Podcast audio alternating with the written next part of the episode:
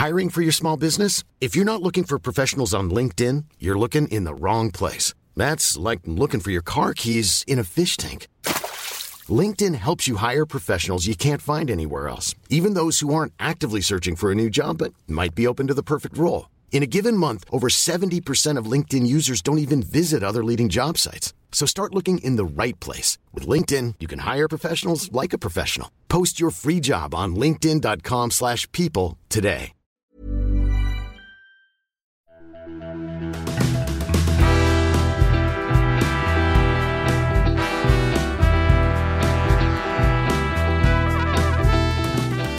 Hey, hey, welcome to Page Break. I'm your host, Brian McClellan, coming to you on a cold, rainy fall day here in the mountains of Utah. A bit of housekeeping. The Kickstarter for my new Glass Immortals novella, Montego, is now live. It tells the story of our titular character's first arrival in the capital of the Ossan Empire and his early relationship with Demir and Kizzy. It's a must have for fans of In the Shadow of Lightning, or a good low key entrance into the universe. Follow the link in the show notes or on my social media to buy your copy. Now, on with the show. My guest this week is epic fantasy author Nicholas Eames. Nick is known for his breakout Kings of the Wild and its sequel, The Bloody Rose. We chat about his forthcoming third book and the themes of the series, as well as our habits as writers, getting bogged down in details, leaning into the fantastical, and the hooks that bring the reader along with the ride. We also discuss eating out, our mutual love of video games, and music and the celebrity of music. Enjoy my conversation with Nicholas Eames.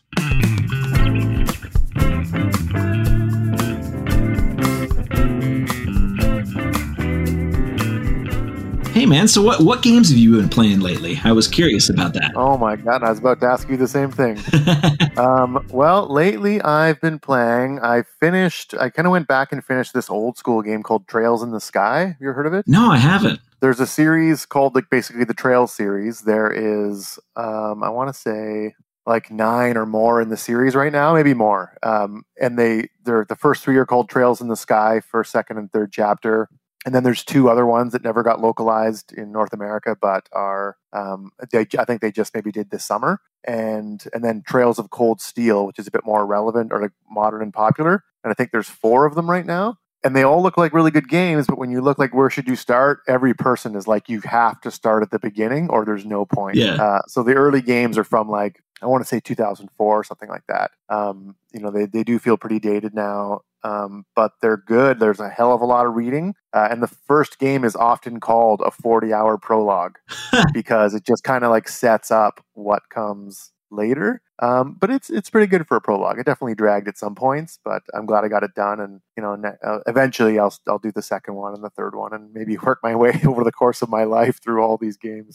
What style of games are they? Um, it's turn-based RPG. Okay. Like you know, yeah, Japanese RPG. Um, and then when I finished that, I went back to I picked up. Uh, I've been halfway through Xenoblade Chronicles on my Switch for a long time, so I went back to that. Um, I play a, just an absolute shit ton of Total War all the time. Yeah, yeah. Uh, so I've been playing a lot of that. Um, Warhammer Total War, and um, also Yakuza Zero which have you ever heard of the Yakuza games at all? I I think I might actually own them all, but I don't think I've ever played them. yeah, so they're like they're not normally my cup of tea, and there's something that just went right, like I just went right past me because I, I don't not usually hugely into like gangster related stuff normally. Um, and there is seven Yakuza games, and I think multiple spin-offs. Um, and then they released um, technically the seventh in the mainline series, which is called Yakuza Like a Dragon. And it starts with a whole new character, a whole new story, because the other ones are previously like a saga with all with the one character. And then there was like a prequel game.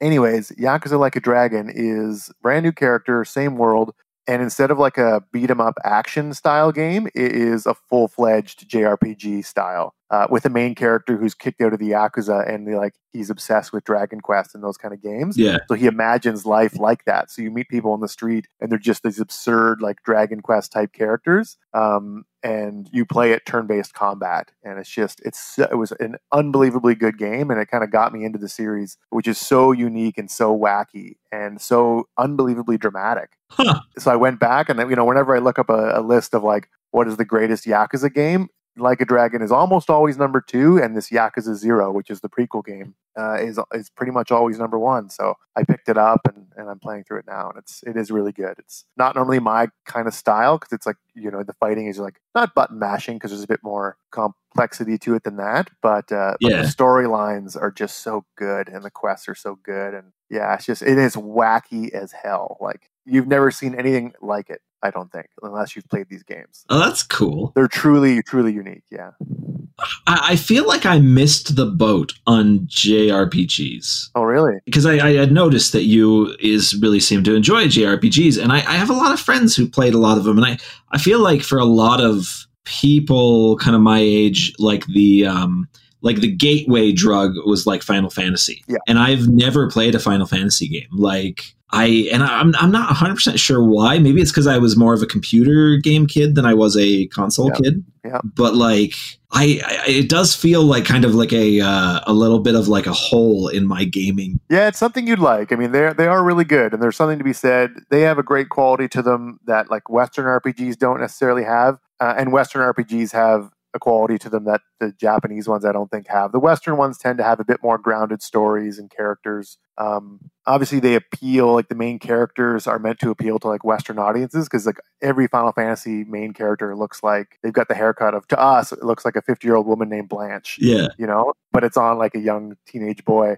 yeah i don't know they're all they're all but in, in the end of every japanese rpg they're just really epic compared to western ones because you always like you're a band of misfit adventurers that eventually fight god you know Yeah. so there's no effing around in, in western rpgs you're a bit bit more kind of like grounded usually Right, right. they both have their strengths but i'm also like you i think a huge like strategy computer tactical game lover as well. That that definitely was like where my love of gaming came from. Like as a kid, I because I remember watching my brothers play uh, Dune Two yeah. and Warcraft Orcs and Humans. yeah. And I'd, I'd watch them play. And then I, I I probably spent a good year or two of my very young childhood only getting to watch them. And i finally started kind of getting computer time myself right Yeah. and and playing those games and so yeah strategy computer games strategy uh rts the old school rts Yeah, I think Age of Empires was my first like computer game obsession.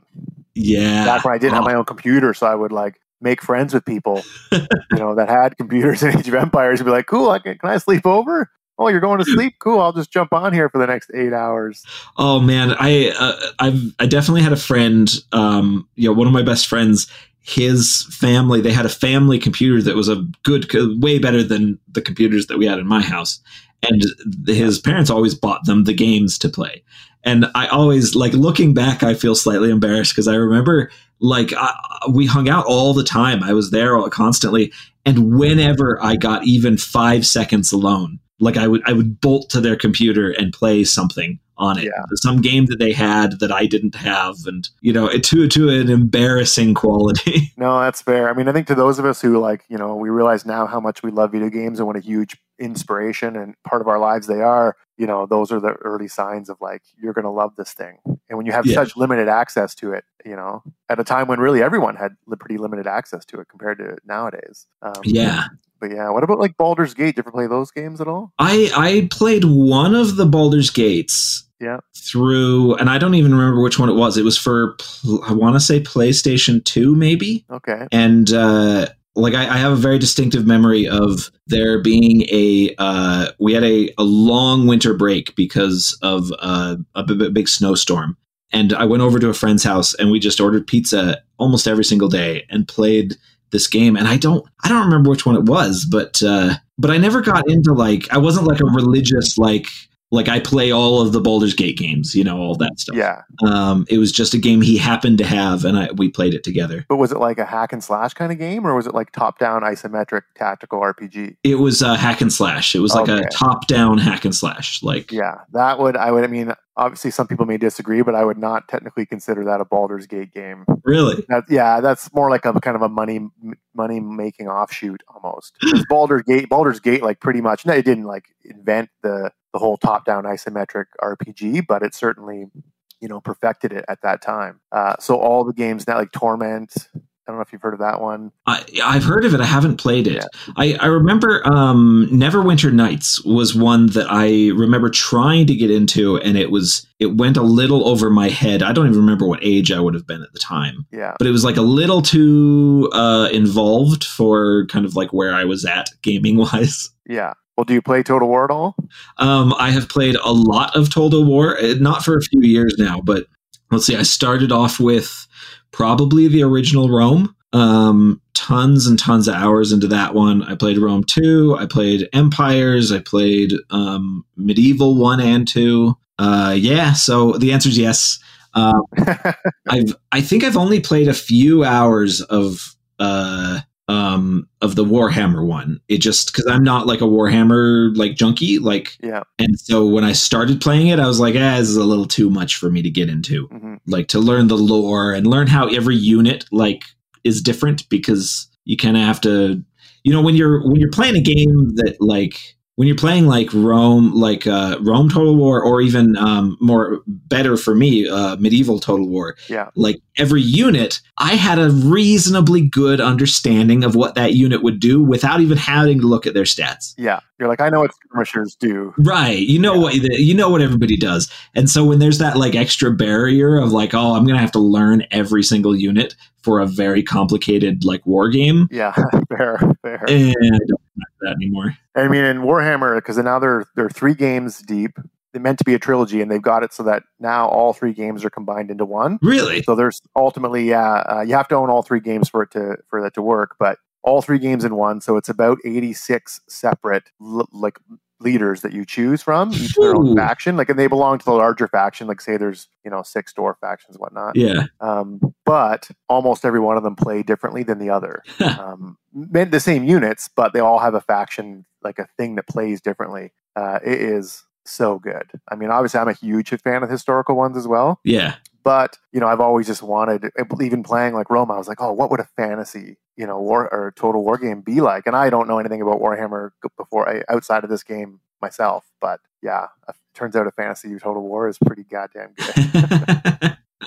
no, that's awesome. Yeah. Do you um ever do you ever as as a writer do you ever like look at a game and kind of go through that like go through that kind of like uh, daydream process of like oh man i could totally work on a game. I could i could develop something that would be playable and fun for people. I mean and then you know at least if you're me and then you realize oh there's so much more going on in a game game development that i don't have any knowledge of. But I, I i always wonder if other writers have that like have that thing, you know, once every month or so where they're like, I should work on a game. Oh, definitely. I mean, I definitely, I also think like sometimes, you know, there's like this technology out now on Steam and on like all the consoles where you can like kind of develop your own 8 bit game. Yeah. Uh, or pixelated game. And I would like, I always think, oh, I wonder if I, if I have a friend who would be into the, you know, the actual making of it enough. Could we make a good one, you know? And something like that. And, and that's something probably something I would love to do. But uh, yeah, I do think about video game writing a lot because it's something, to be honest, that I would actually love to do as a career as well. Um, I was fortunate enough right before COVID to work on a game for a little bit. Um, I got asked by this company to be a, like a kind of a freelance writer and uh, and did a little bit of it. So it was a, a pretty cool uh, experience to just learn you know the ropes a bit more about like you know structuring narrative within um, you know gameplay elements um, yeah, and it was yeah, it was it was a lot. It was pretty interesting. And I'm about halfway through your podcast uh, with the video game writer, which is a really really informative one as well. So well, well, and I'm because I'm fascinated by that kind of thing, right? Because like like you and I do long form, like very the longest form of writing, right? Longest of forms, yeah. And and I'm fascinated by like the kind of the multifaceted nature of video game writing because you have to be able to write you have to be able to write things that are that work in within the context of a game obviously but you also have to work with all these other people mm-hmm. to develop the game and make it a functional thing. And i i don't know i find that stupidly interesting. Yeah i mean I, I i loved it and the thing is i really did find that i liked working with other people collaboratively yeah. but kind of in hindsight i wonder i did i did like not in necessarily a bad way but i did butt heads with the game game kind of director a few times just because I'm maybe that's why I was let go when COVID hit. Um, but just when it came to basic story elements, I remember, and, I, and it could be in the game. I don't kind of want to mention it right now, but it could be in the game still. But he wanted to put a like eternal day into the game, kind of to make it easier on the developers, so they wouldn't have to do a whole day night cycle. Yeah, and I was like, okay, okay, I can work with this. It's like, so, you know, we're going to change, we have to change the flora, the fauna, we have to change a lot about it. And he's like, no, no, no, just, it's just going to be eternal day. And I'm like, well, I, no, because it would be like a desert planet. You can't, you don't have the same plants. You don't have taverns. You don't have nightlife. Like you're not thinking this through. And so I just don't think they liked that sort of, uh, you know, maybe attention to detail and to be looking back, I was like, maybe I was too, you know, aggressive about it and too, like I stuck to my guns too much about it because I was like, no, you just can't. It doesn't work. Well, when, you know, when we do like, when, when I did like writing classes and stuff like that, I remember one of the, you know, the advice that I got a lot was, you know, take, try to make as much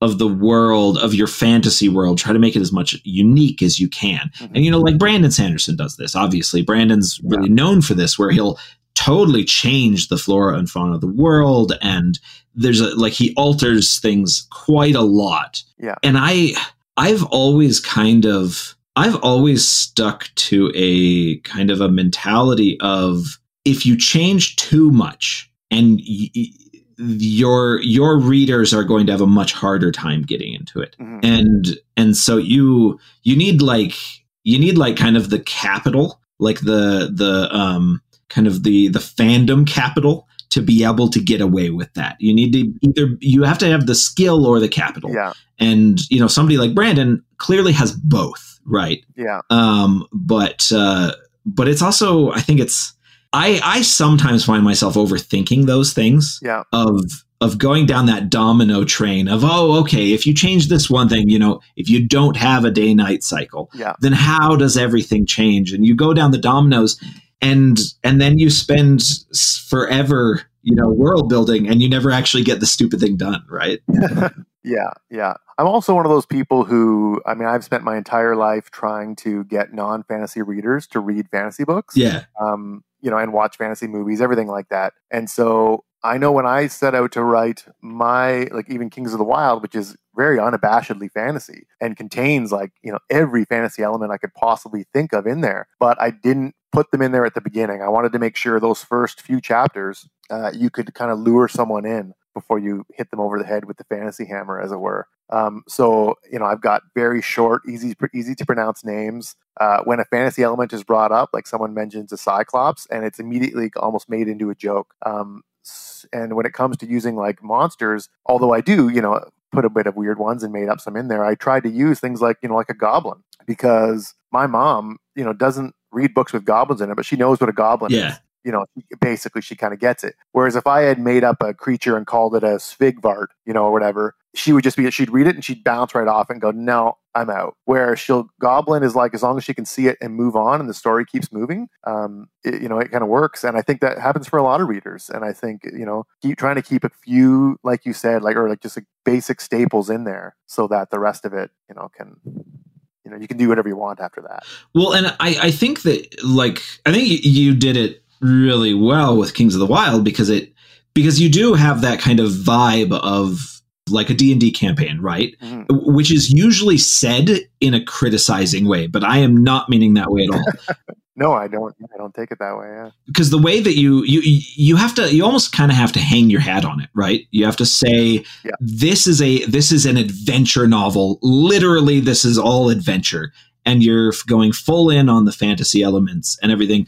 But you did it with that that whole kind of um, with the whole rock star vibe, mm-hmm. which I think is what so many people really loved about it was this yeah. was being able to connect with that rock star vibe and and because of that vibe you were able to much easier hang your hat on the fantasy elements. Yeah, exactly.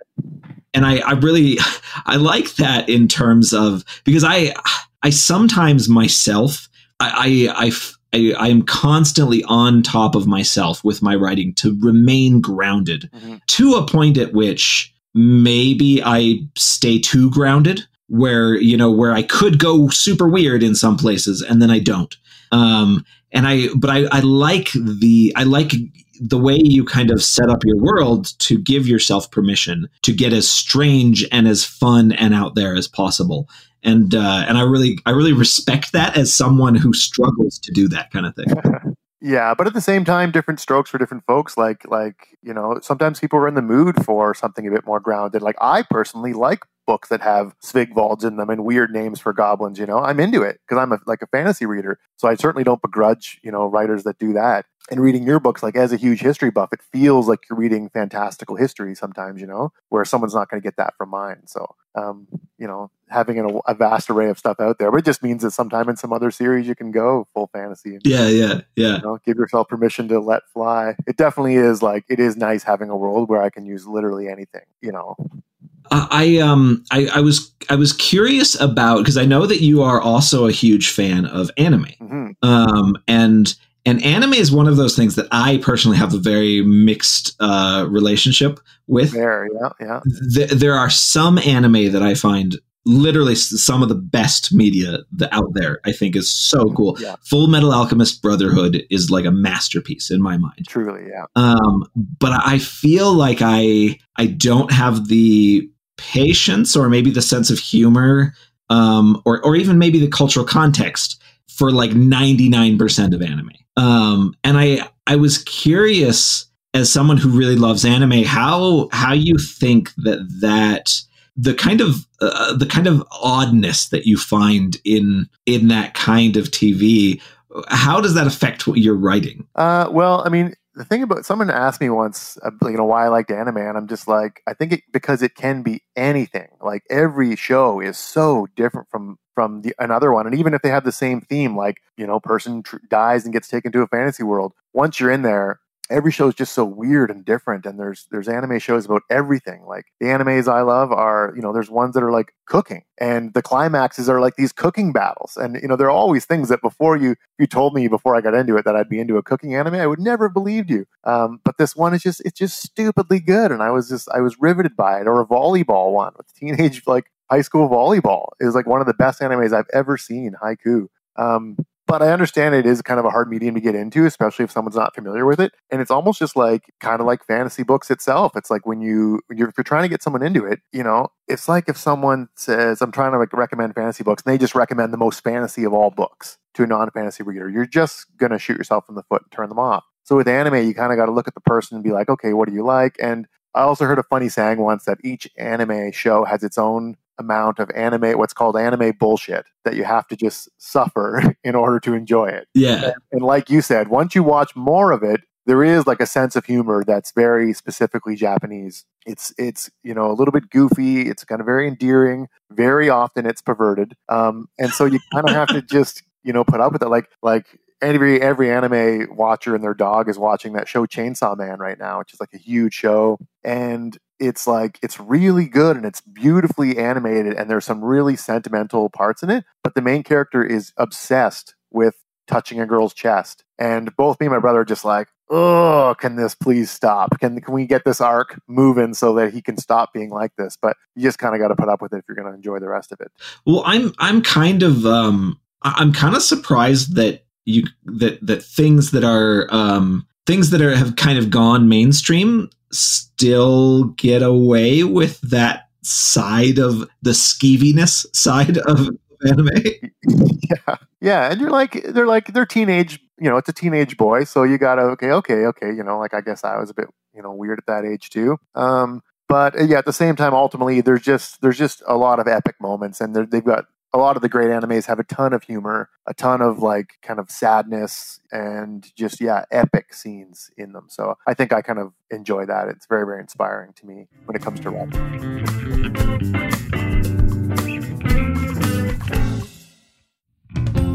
Hey Page Break listeners, Brian here, rudely interrupting myself for a bit of a plug. Making a podcast isn't free, and I'm hoping that you enjoy it enough to pitch in a pittance. To do so, head on over to patreon.com slash pagebreak where you can toss as little as $3 a month into the tip jar, $5 a month to get the podcast ad free and early, and $10 a month to hear your name in the credits and feel a smug sense of superiority. You can also buy my books from your favorite retailer or direct from my website. Thanks to everyone who contributes. Now back to me.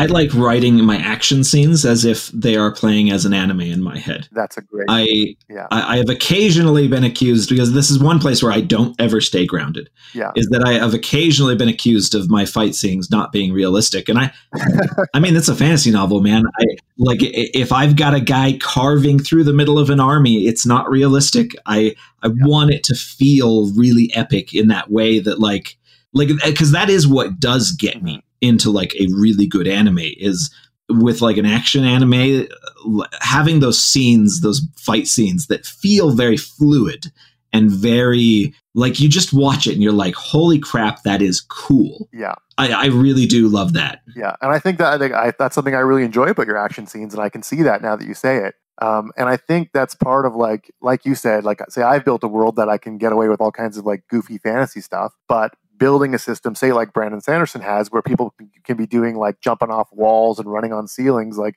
if you go to the trouble to build yourself that world, then you should get to enjoy the benefits of writing amazing, awesome scenes. And if you don't, then you get to write, you know, very realistic battle scenes where people are weighed down by their armor.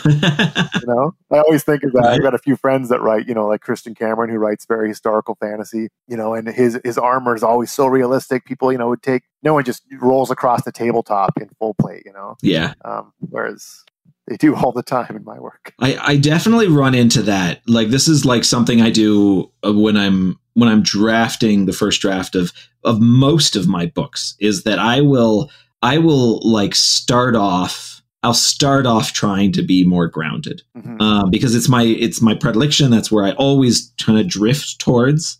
And there will be a moment at which I finally say to myself, I just snap my fingers beside my head enough times and say, "Okay, Brian, I don't need to spend a half a page describing, you know, this guy's, you know, the weight of this guy's sword, right? yeah, Like, Yeah. I can just have him be doing cool things. And you know what? Readers are going to like that. And honestly, I, as the writer, will write it, will enjoy writing it more than I would if I'm trying to be more realistic. yeah. I find if I mean, obviously, if an author like once again Christian Cameron like knows their stuff, then describing it comes so easily to them. Whereas people who don't know as much about it, like maybe you or I, we kind of struggle with it and maybe overdo it. You know, like when you find someone who doesn't know anything about ships trying to write a book that takes place on a ship, you're like, I get it. You researched ships.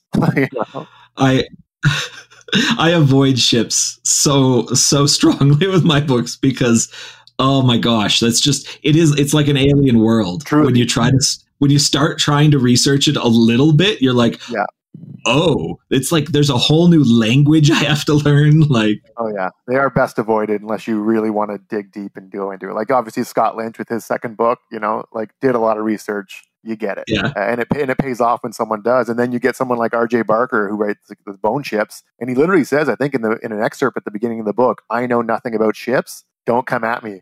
And and he just doesn't care, you know, and just right makes it up. And his ships are made of like dragon bones, so you kind of get away with stuff like that. Right. And there there is kind of like a, a thing where you have to you have to come up with some sort of acknowledgement to yourself to be able to to realize look there are places where I am not an expert or I'm not or I'm not good at something and I don't have to be. Mhm. Like it's not my job to be. And and if I want to write something that's set on a ship and I, I'm not I don't know all the vocabulary, then oh well. Yeah. And and if you as the author are okay with that and and you have sort of a um there's almost like a narrative presence that if you have the proper narrative presence where you're where you're not quite winking at the audience Yeah, you're like just coming shy of winking at the audience there's this narrative presence that you that allows you to get away with lots of stuff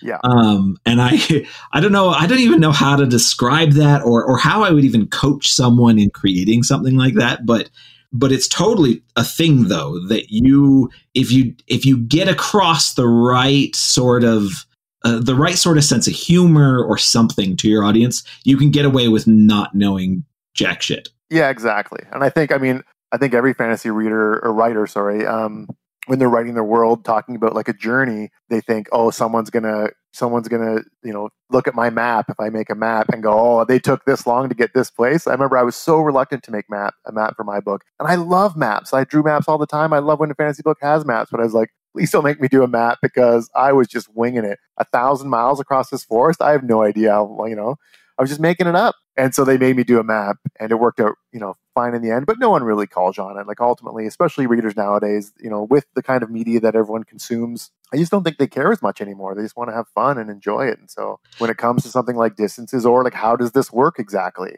um, as long as it's cool, I think you can get away with a lot. I uh, I'm I'm on my I'm working on my eighth epic fantasy, and I am still way too obsessed with geographic yeah. uh, uh, precision. Yeah, like it it drives me up the wall. Yeah, and I, I I'll, I'll agonize over my own maps, saying, okay, yeah. So if this this is about this is roughly this many miles. That'll take five days or so to get between those things. So i need to have a five day gap between these two scenes. And the fact is is that i like you said i really don't need to. Yeah. Like i, I need to have it i need to have it feel kind of right for the audience but it doesn't have to be perfect. Yeah.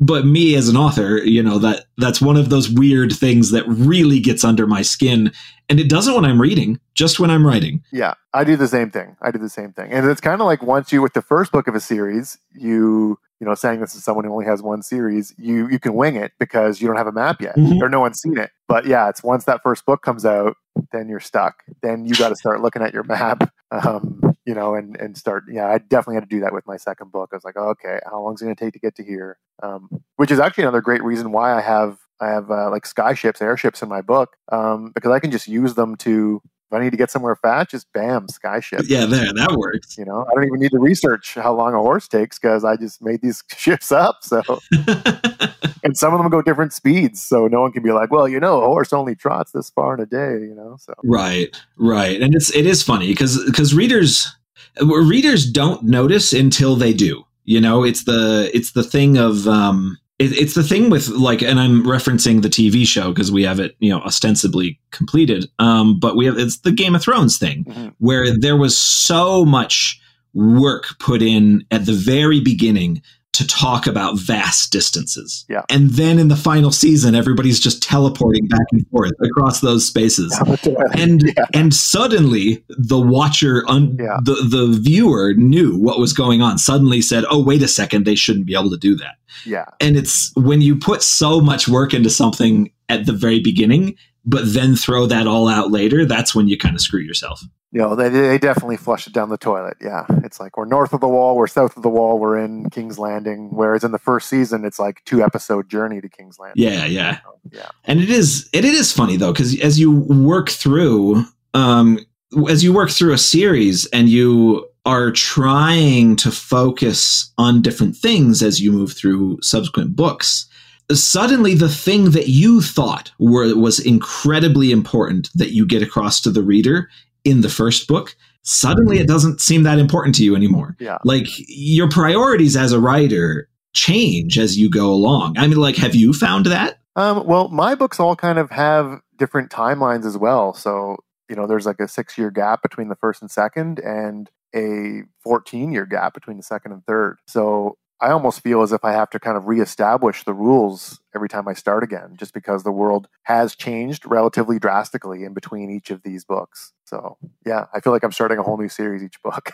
That's actually really interesting because I mm-hmm. I do the opposite. My books, my because I've so far, you know, I'm I'm halfway through, almost halfway through um, my third trilogy, and and I've always regarded my trilogies at least mm-hmm. as single books. You know, yeah. just really big books divided yeah. into three spots.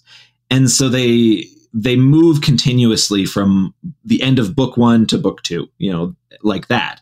And every time I start a new book, I think to myself, well, maybe I should do a time jump. Maybe, you know, I can I can fiddle with some things. I can maybe I should change things up. And then I I always end up landing on no, let's go almost immediately from the end of the last book. Yeah and and I'm curious if that ever if you ever agonize over that or if that's something that that you feels very natural to have like a long time jump and to kind of reset the world almost. Well, it is for these books in particular only because um, they're each kind of inspired by a separate era of music. Um, so with my first book being kind of 70s like rock and folk music, and the second book being kind of the 80s, you know, pop, punk, metal, that kind of stuff. And then the third book moves into the 90s, so it's very kind of based on like grunge and hip hop and that kind of that kind of um, music. And not only the music itself, but the where the music was coming from. So, like in the '70s, kind of like in the first book, there's a very there's a sense of like wonderment and adventure and rambling. Like you know, they had these 17 minute songs uh, that you would never have nowadays. You know, or at least on the commercial commercial music. Um, and although they, you know, these bands were getting big, they were they were just getting big. Like they had come from very small things, like small beginnings, and had no clue that they were going to get so huge. Uh, and then with the second book, kind of like the 80s, these bands, they knew there was a formula to get huge. And they tried to, they mimicked what came before, but did it bigger, louder, brasher, painted their faces, screamed, spiked their hair, colored the hair, did all that kind of stuff, did crazy drugs, you know, did the stuff you hear, you hear these legendary stories about, like, you know, the drummer from Led Zeppelin or somewhere driving his motorcycle through the hotel. So they'd be like, I'm going to do that every night. Um, and so that kind of thing and that kind of attitude and outlook inspires the the story itself and also just the kind of setting that the world is in. And then moving into the 90s, the music that I'm looking at, like grunge, like hip hop, um, was made by people that were kind of like pissed off, like Rage Against the Machine, like with the establishment or with their, you know, how they were living and treated by society. So you've got to make a society that reflects that and that that that tone works in. So um, yeah, that has kind of made each book's tone quite a bit different and necessitates the time jump. I think. Yeah, that that's that's really really cool. Yeah, yeah, and in the end, I think the world. I mean, at least my my plan is to have the world go through an arc like a character would, and to see a world how it would change over the course of two or three decades and generations. You know? Yeah, I I really like that. I think that's uh that's that's quite a neat kind of approach. Like the I mean, like I, I had mentioned already before, was that, that that kind of the kind of rock and roll vibe that you give the, your books. That that that kind of the basis in music.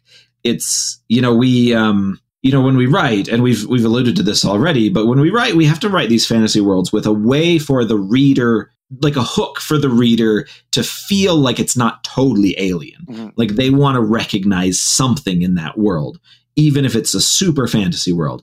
And and I like that that the the kind of the rock and roll kind of aspect that you're dealing with that gives a hook that isn't actually like it's it's stated but not stated. Like true yeah. It goes right over some people's heads believe it or not. Right it's it's it's and bludgeons other people over the head. Right, and, and it's so it's it's kind of it's a little more. I think it's a little bit more subtle. It's a little more thematic than it is like a, a solid part of the narrative. Mm-hmm. And I I don't know. I really like that as a way to hook the reader and bring them in and and and give them something to hang on to that they recognize while they're going on this crazy journey. Yeah, and I think I mean obviously it's a uh, and it was has been referred to before by agents you know i submitted to as like a gimmick um, because it kind of is you know but at the same time i i really think it works really well within the context of a fantasy world. Like you know mercenary bands getting paid to fight monsters why wouldn't you be famous? You'd be so famous if you did that. And why wouldn't you get a manager to organize these you know things for you and rather than do it yourself so and then why wouldn't when you know when you'd cleared out all the goblin caves and saved all the towns and things were getting like short and glory was in short supply, why wouldn't you just oh we'll just make arenas? Like why would we go into this poison monster infested forest? We could just tour from town to town, sleep in an awesome inn, throw a party, go to the arena, fight the monsters, be famous. So I feel like it's a pretty good evolution, and I think with the third book, you know, it kind of moves on like how that would concept evolves. Um, I think it works really well within the context of a fantasy world. So although it did 100% begin as a gimmick, um, it's definitely evolved into something I think works pretty cohesively as a as a you know fantasy world structure. Well, and it's it's funny because gimmick is you know it's a word that you know has negative connotations, but mm-hmm. but you you have to have a selling point when you're taking a book to an agent or an editor. Yeah, like you have to have some you have to have a hook for them. Yeah. You know, you have to have the hook that that brings the reader along for the ride, but you also have to have the really easy two sentence elevator pitch that mm-hmm. the that the person that's going to pay you for the book hears that and says, "Oh yeah, I can get behind that." Yeah. And I think I mean both of us really in a way like there wasn't really I don't think something quite like maybe Kings of the Wild when it like obviously like rock and roll fantasy to me it hadn't really existed before. And I'm sure when you went, you were like Flintlock Fantasy. They're like, I'm sorry, what? Yeah, yeah. And, and you know, and if I, I want to say now it seems so commonplace, but it really isn't because there's like not that many people that do it. Um, and yet it's just so it's such a ripe genre. Yeah. And you were like a pioneer of that. Well, and that's that's a weird thing. Like I have this like I have a very strange like thing where I'm um God, it would be super like it'd be super arrogant for me to say like I'm king of a subgenre or something like that. But there is like a way, there is like a small way in which I am like, I, yeah, like I am, I'm, I'm at the front of the wave for a small subgenre in epic fantasy. Um, and yeah, yeah, I think if uh, anyone writing like fantasy in the future has to would have to admit that, and I don't want to like float your boat too much here, but like that you kicked open the door for Flintlock Fantasy. You definitely did. You and Django Wexler, like for sure, did it. Right, but but I mean, there's there were people that also came out after me, like Django. Django came out just a few months after me, and he yeah. and we didn't. We had never heard of each other. We didn't collaborate. Yeah. We didn't. We both had vaguely similar ideas for a pitch for a cool world mm-hmm. at, at the same time. And and then more people did the same similar kind of they they kind of clung on to that vague like you know subgenre. Yeah. And uh i don't know it is it is kind of cool to be kind of like at the forefront of that, you know, like, but also it gives you kind of this like weird, like old man feel now that I've been in there for 10 years where I'm yep, like, yep. Er, when in my day, when I was writing the fantasies, um, I, I, definitely get a little bit of that in the back of my brain. well, as you, you've, I think you've earned it. Yeah. I don't know about that. I mean, and to me, I didn't, uh, I didn't think, I mean, at the funny, funnily enough, I hadn't read Terry Pratchett before I wrote my book. I've read tons of them now, and granted, you can't even say Terry Pratchett's necessarily humorous fantasy because although it is, he's all he's pretty much his own his own genre. Like, there's nobody that writes like him. Period. But as far as like fantasy that really tried to be funny, yeah, I didn't I didn't actually know any that existed. I knew that Scott Lynch had made me laugh and Joe Abercrombie made me laugh, but I knew that in every other book, when the characters tells a joke and everyone's laughing, I'm just like straight face going, "Okay, that was a joke." Sure. Right. I'll, I'll trust you, I guess. Um, but I'd never really laughed out loud at books until those authors. Um, so yeah, I definitely felt that I was kind of taking a risk writing a book that was so that tried to be funny, whether it's funny or not. Obviously, everyone's has a different opinion. Um, but I, I, think I got kind of pushback trying to when I was trying to get published to tone it down to make it like a Abercrombie light, you know. Um, and thankfully, I got you know an editor and agent that let me do it. Well, and that that doesn't surprise me at all. You know, when when I was in school, when I was taking classes uh, that that focused on fantasy and science fiction, one of the things they told you was there are a couple of people who have successfully done comedy, sci-fi, and fantasy. Mm-hmm.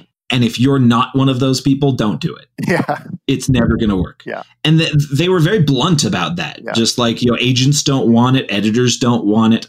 And and so it is eh, it, uh, like you should feel really good about the fact that you were able to push that through, you know, not just through an agent and an editor, but but actually to acquire an audience because yeah. comedy is one of those really weird spaces where where it's it's so it, it's so subjective that it's hard to land on an on a broader audience totally for especially yeah. for something like like what you do with um, with this adventure fantasy yeah. as the backdrop. Yeah. I mean, there's lots of people out there that call it, you know, you'll get the comments that say that it's like 14 year old boy humor, um, which is fair, but it's also 40 year old boy humor.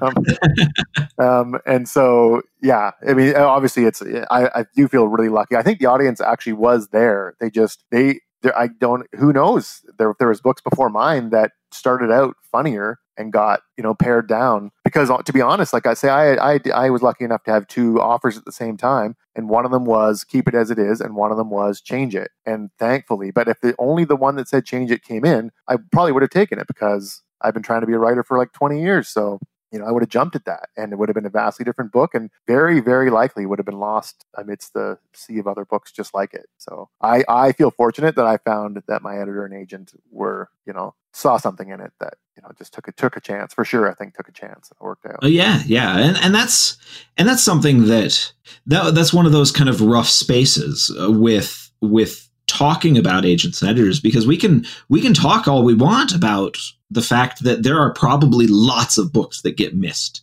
like you mentioned maybe there were lots of funny things that that ended up getting pared down or didn't find success and things like that. Yeah. But um, like I like I, I do always try to remember that like agents and editors are just people trying to do a job, like almost with a Ouija board, like 100%. figuring out what a broad audience will actually enjoy. How do you do that? Yeah. And they've got to, I mean, and publishing gets accused of saying like trying to repeat successes, but you've got to, like, you want to, and same with an author tries to repeat success as well. Oh, yeah. Um, you know, you try to make your second book like your first book, you try to make your second series appear to the appeal to the people who liked your first. So you definitely can't blame them for not wanting to take crazy risks, especially, you know, on the, in publishing's precarious situation these days. So yeah, I absolutely you know cannot blame anyone for any of the choices they make ultimately I, I saw a review for my latest book in the shadow of lightning and it's a whole new series and i saw a review that was basically like this felt a little too much like powder mage and in my brain i just went yeah man i've got a mortgage to pay yeah, like exactly. of course it feels a bit like powder mage yeah yeah, I've got. I mean, I've got an idea for my next series, and guess what? It's going to feel a little bit like Kings of the Wild. It's going to be, you know, quite a bit different, but it's gonna just because a that's your voice that you find you find your voice and you want to work within it and you found success within it, uh, and then b you want to make the people that that have supported you thus far happy. You know. Yeah, yeah, and and that's you know, and I and I've talked to some writers who jump around a lot you know my like my good friend dan wells like no two of his books are the same. He loves jumping genres. He loves changing things up constantly. Mm-hmm. and and i i have a lot of respect for that. But i also feel like there's like i feel like the anxiety it would cause me trying to jump to a new audience every single time yeah. like oh man that would kill me. Yeah i think it just depends on i mean I'm guessing. I mean, you and I are both relatively slow writers. Um, one of us is a lot slower than the other, but uh, you know, if you're a fast writer, I think you've got a bit more leeway there because you can throw more stuff at the wall and see what sticks and see what you like. And and you know, if something fails, you're already two books written. You've already got two more books written, ready to go. So yeah. you know, you can just try something else. Whereas you know, how, how with, with the length I write, it's like I better write something that appeals to my readers because you know right because that took me a year and a half yeah. or whatever you know yeah. like yeah like it's a lot of time you put into a book yeah now so do are, are you a full-time author now yes how long have you been going full time? Slash video game player. Um, um oh man, that is too true. Let's not let's not talk about yeah, that. Yeah, yeah. Slash stair router of Windows and cat feeder. um, no, I was fortunate enough. I, I, it took me a while. Like I didn't have a big advance, and um, but Kings of the Wild did pretty good right out of the gate. I, I would say it took me about a little over two years after Kings of the Wild before I was able to go full time. Mm-hmm. Uh, I worked in restaurants all the time while I was writing my book, and worked in restaurants right up until um, Bloody Rose was out. Um, uh, when you say worked in restaurants, what did you do? I was a server. Yeah yeah, serving tables, and uh, and to be honest, I really really miss it. Really, a lot. Oh yeah, I just loved it. I thought it was it's a, it is the perfect job for someone who uh, has other stuff going on. Like obviously, like actors are famously a lot of servers, um, but just because it's so flexible, you work so little hours for so much money comparatively. Yeah, you know, around you know what other people work and how much other money other people make. Um, it's just a great job. And as someone who maybe it's just because I've gotten older and because I've spent more time writing that I'm more of an introvert now, but it, it made me you go out and you have to be on every single day, you know, and and I do like I'm a relatively social person, but it was a great way to stay social and and just in general, I was one of those one of those freaks that didn't really care about how much money I made all the time. Yeah. Uh, I loved giving people incredible nights. And thankfully, I worked at some restaurants that allowed me to do that. And I just, I loved it and I miss it. I go out to dine like all the time. So I, I still get it, but I can be a little you know, it's like, oh, this is taking a long time to come, so I can be a little nitpicky, but also forgiving. Right.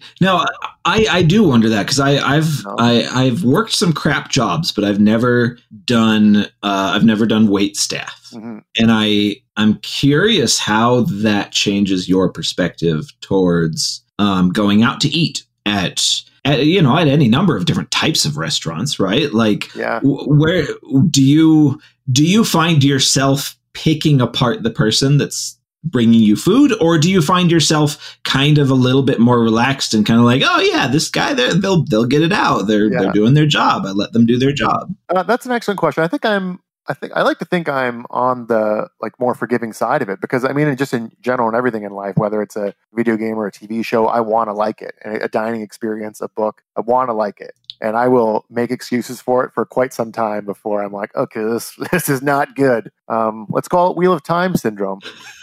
uh, Wheel of Time TV show syndrome. And but going out, I uh, I tend to have really good times, and unless something like the only thing that really like pisses me off is like, extremely long waits between things, and then the server kind of showing up and being like, "Hey," like and acting as if you're not sitting there beside a skeleton that used to be your girlfriend, you know? Yeah. Um, but otherwise, I, I it, like kind of like when you read a book and you're like, you know, say if you find a spelling mistake and you go, as a writer, you're like, well, I know how these can be missed, you know, by so many people. And the same thing goes for in a restaurant. If someone's like, something's taking a long time, I can look around and be like, oh, well, it's because they just got triple sat with this many people and everyone's ordering drinks at the same time. And, you know, so I can, yeah, usually kind of break things down and know why things are happening. Yeah. Yeah. Yeah. It's, I, I find, I find when I know when I know how the sausage is made mm-hmm. in a particular profession, I, I, I find that I am much more forgiving about it because I know the points of failure, right? Like I know I know what can be what can be the person's fault that's standing in front of me, yeah. but also what can be the fault of people that I don't even see. Yeah. And and so that you're you're kind of able to, like you said, you make excuses. You kind of like you're oh, yeah. more forgiving and you're kind of like as long as you're not having a horrible day yourself already, right? Yeah. Like, I mean, and there's a server here in town where I live, and I've had him a couple times at this restaurant. He's like, he is not great at his job, but he's so enthusiastic and so endearing, and he's trying so goddamn hard that he is yeah. getting twenty percent every time. Like it doesn't matter that he sucks at it because he's trying hard, and that's ultimately what really matters. Like to me, at least. You know? Yeah, I definitely, uh, definitely, if I like someone, like I, I, will forgive them so many things mm-hmm. like you know and it, and it doesn't even have to be like like them on an intellectual level you know if they've got a ready smile you know if they look me in the eye if they're apologetic there's yeah. like and that applies not just to like going to a restaurant but just in life in general mm-hmm. you know like there's so many things that that a person can do that makes them that makes them really easy to forgive for for for most everything yeah and I think, I mean, that's but when it comes to like, you know, talking about that in a writing context too, it's like if I know more, the more I know about an author, very often the more I'll enjoy their books because, yeah. you know, you just kind of see their perspective on things and you enjoy it. Like I love reading my friends' books um, just because it, you feel like you're spending time with them in some small way, or even authors I've never met. Um, you know, if you listen to them on your podcast, for instance, like it just gives you so much insight. Like I've never met Pierce Brown, but my God, I feel a deep kinship with him because we like almost the same things, you know. Um, we are pretty much twins, obviously, um, just except for his full head of hair and ruggish good looks. Um, but you know, besides that, yeah. So I, I, do like knowing more about an author, and yeah, I find it. You know, you, you enjoy their art more, to me at least. Yeah, yeah.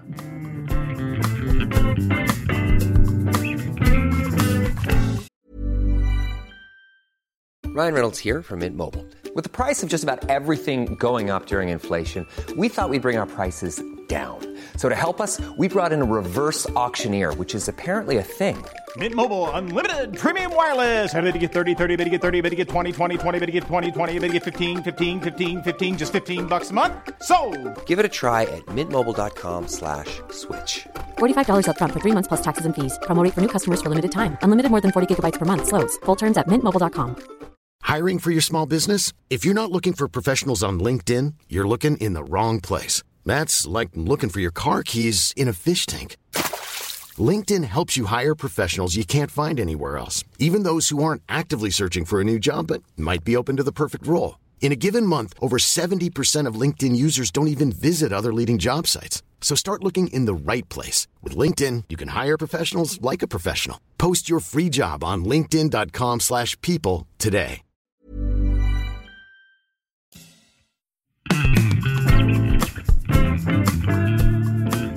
Yeah, it is interesting because I, I I I do run into some people that kind of have that um, that belief in kind of the death of the author, right? Like you ignore that person, mm-hmm. um, and and you ignore the fact they exist completely. Mm-hmm. You know, you don't think about their politics or their habits or their likes or dislikes.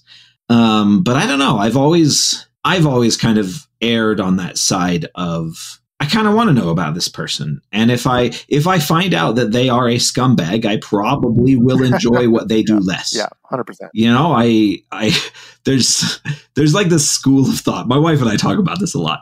There's this school of thought that that is almost like you had to to create really deep art, you kind of have to be this horrible tortured person. And I I super don't believe in that. No, definitely me neither. Like like life experience is definitely important. I like very much so. Yeah, no, but I know what you mean. It, it's like say if you have kids, you're gonna bring a different perspective to everything that you write, and you could definitely say it's going to make you better at say I don't know writing those kind of scenes or writing from that kind of perspective. Um, I sure don't want kids, so no thank you.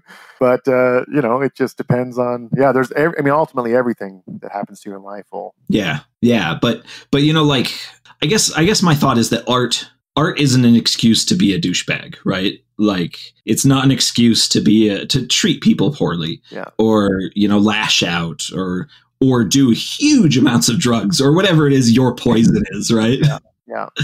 But yeah, some people see it as an excuse, right? Yeah, no, I agree, and I think I mean you've met I've met all kinds of authors, obviously, but the ones that I at least um, would try to emulate the most are the, there's so many authors out there like Kevin Hearne, um, Robin Hobb, you know, who just have these, these. They're not like they're not angsty, they're not anxious. They got none of you know they're not like on Twitter bemoaning anything. Yeah, they just enjoy their life, and yeah, and I think you can kind of see that reflected in their work. And it's not always to say it's better than someone who's not enjoying their life, but uh, you know, it's it's possible, obviously, to be just an absolute gem of a human being and write what Robin Hobb writes. Yeah. Right. Well, and Robin, you know, you know, we all follow her on Twitter and she just she's so delightful. Yeah. She's just like the nicest. She's like Epic Fantasy's grandma.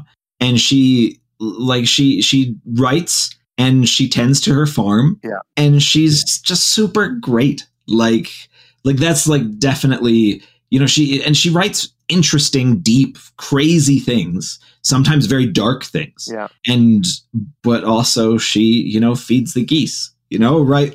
like yeah, yeah. Thankfully, writing is different than say rock and roll that way, where a lot of you know people in rock and roll music felt they had to obliterate themselves in order to uh, you know create art. I, I watched um, a few years back. I watched this uh, Tom Petty documentary. Um, I just forgot the name of it, but it's like four hours long. Yeah. It's amazing.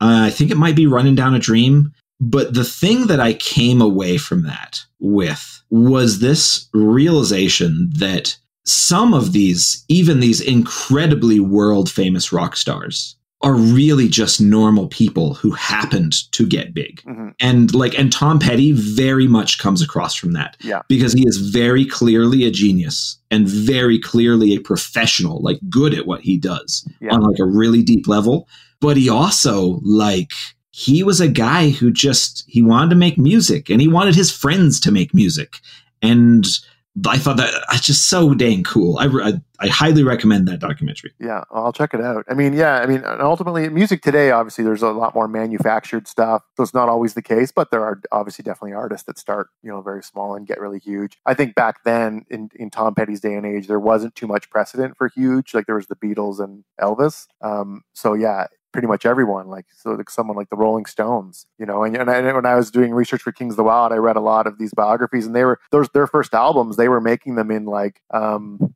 like empty houses so that the drums would reverberate a certain way. And like very you know had they had to be really like do this rudimentary sound engineering that these days you just wouldn't do. You just yeah. you know do it in the studio. Um so yeah they they definitely had to like yeah start from the grassroots kind of way. And yeah there's something really cool about that. Did you um did you watch that uh, massive beatles documentary that came out? No i don't think i didn't. Um it's like eight hours long. It's like a big thing. It was all restored by yeah. peter jackson i think Yes, I remember it was pretty big. Yeah, but that one was interesting. I, I, I really liked it, and and part of what I really liked about it was the fact that you had these guys that were it was their final album. They were they were the biggest the biggest rock stars in the world, and they were still talking about like trying to make sounds like like you were mentioning like yeah. like echoing various things. Like they're like moving around equipment, they're banging on walls, they're they're like just making this shit up and they're the biggest people in the world, right? And I, I absolutely love that. Yeah, well, that's cool. Maybe I'll check it out one of these days. The, the, there's a humanizing element to seeing how that kind of thing is done, even at the very highest levels, that I really love. So I um I've I've been keeping you for quite a long time, and I uh, I, I like to finish up every one of these episodes by asking a question to everyone, which is, what's the last thing that you ate that blew your mind? Well, as uh, as you know, I'm a longtime page break listener, so I was ready for this this answer. Um, and I'm actually going to go pretty far back for this one, only because, like I said, I do eat out quite a bit. There's been a lot of amazing meals, but if we're talking mind blowing, um, you and I share a Spanish publisher, I believe. Oh, probably. In Gamon, yeah, and uh, and I was fortunate enough to get to go there last November for the 42 festival. And when we were there, my girlfriend and I just kind of wandered around um, Barcelona and found uh, just you know a hole in the wall restaurant and ate a like very typically like European meal and that it took like three and a half hours to you know get through everything. Uh, really took our time.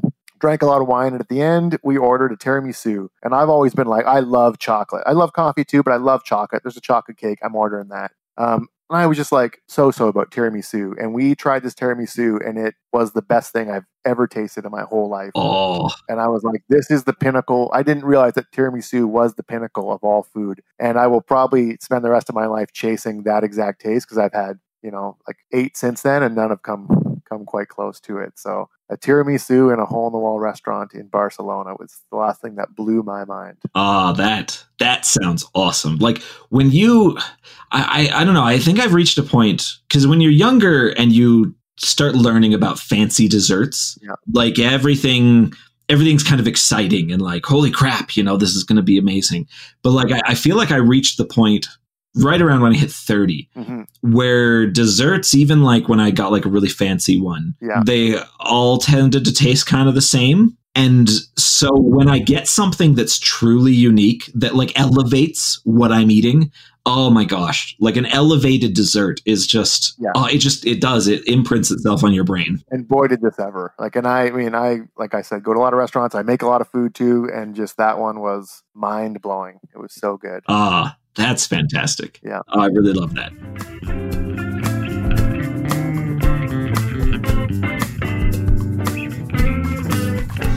That was author Nicholas Eames. Thanks again to Nick for coming on to chat.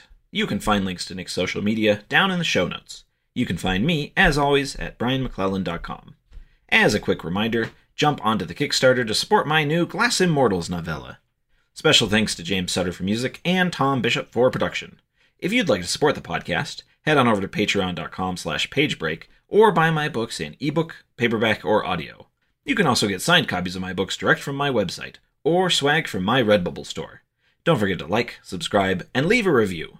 If you're listening to this via Patreon, please stick around for a bonus chat during the epilogue. Special thanks to Elijah, Ivor Gullickson, James Clark, Jennifer Johnson, Jay Sunnell, Kyle Anderson, Sexton Hardcastle, and Talon for their backing on Patreon.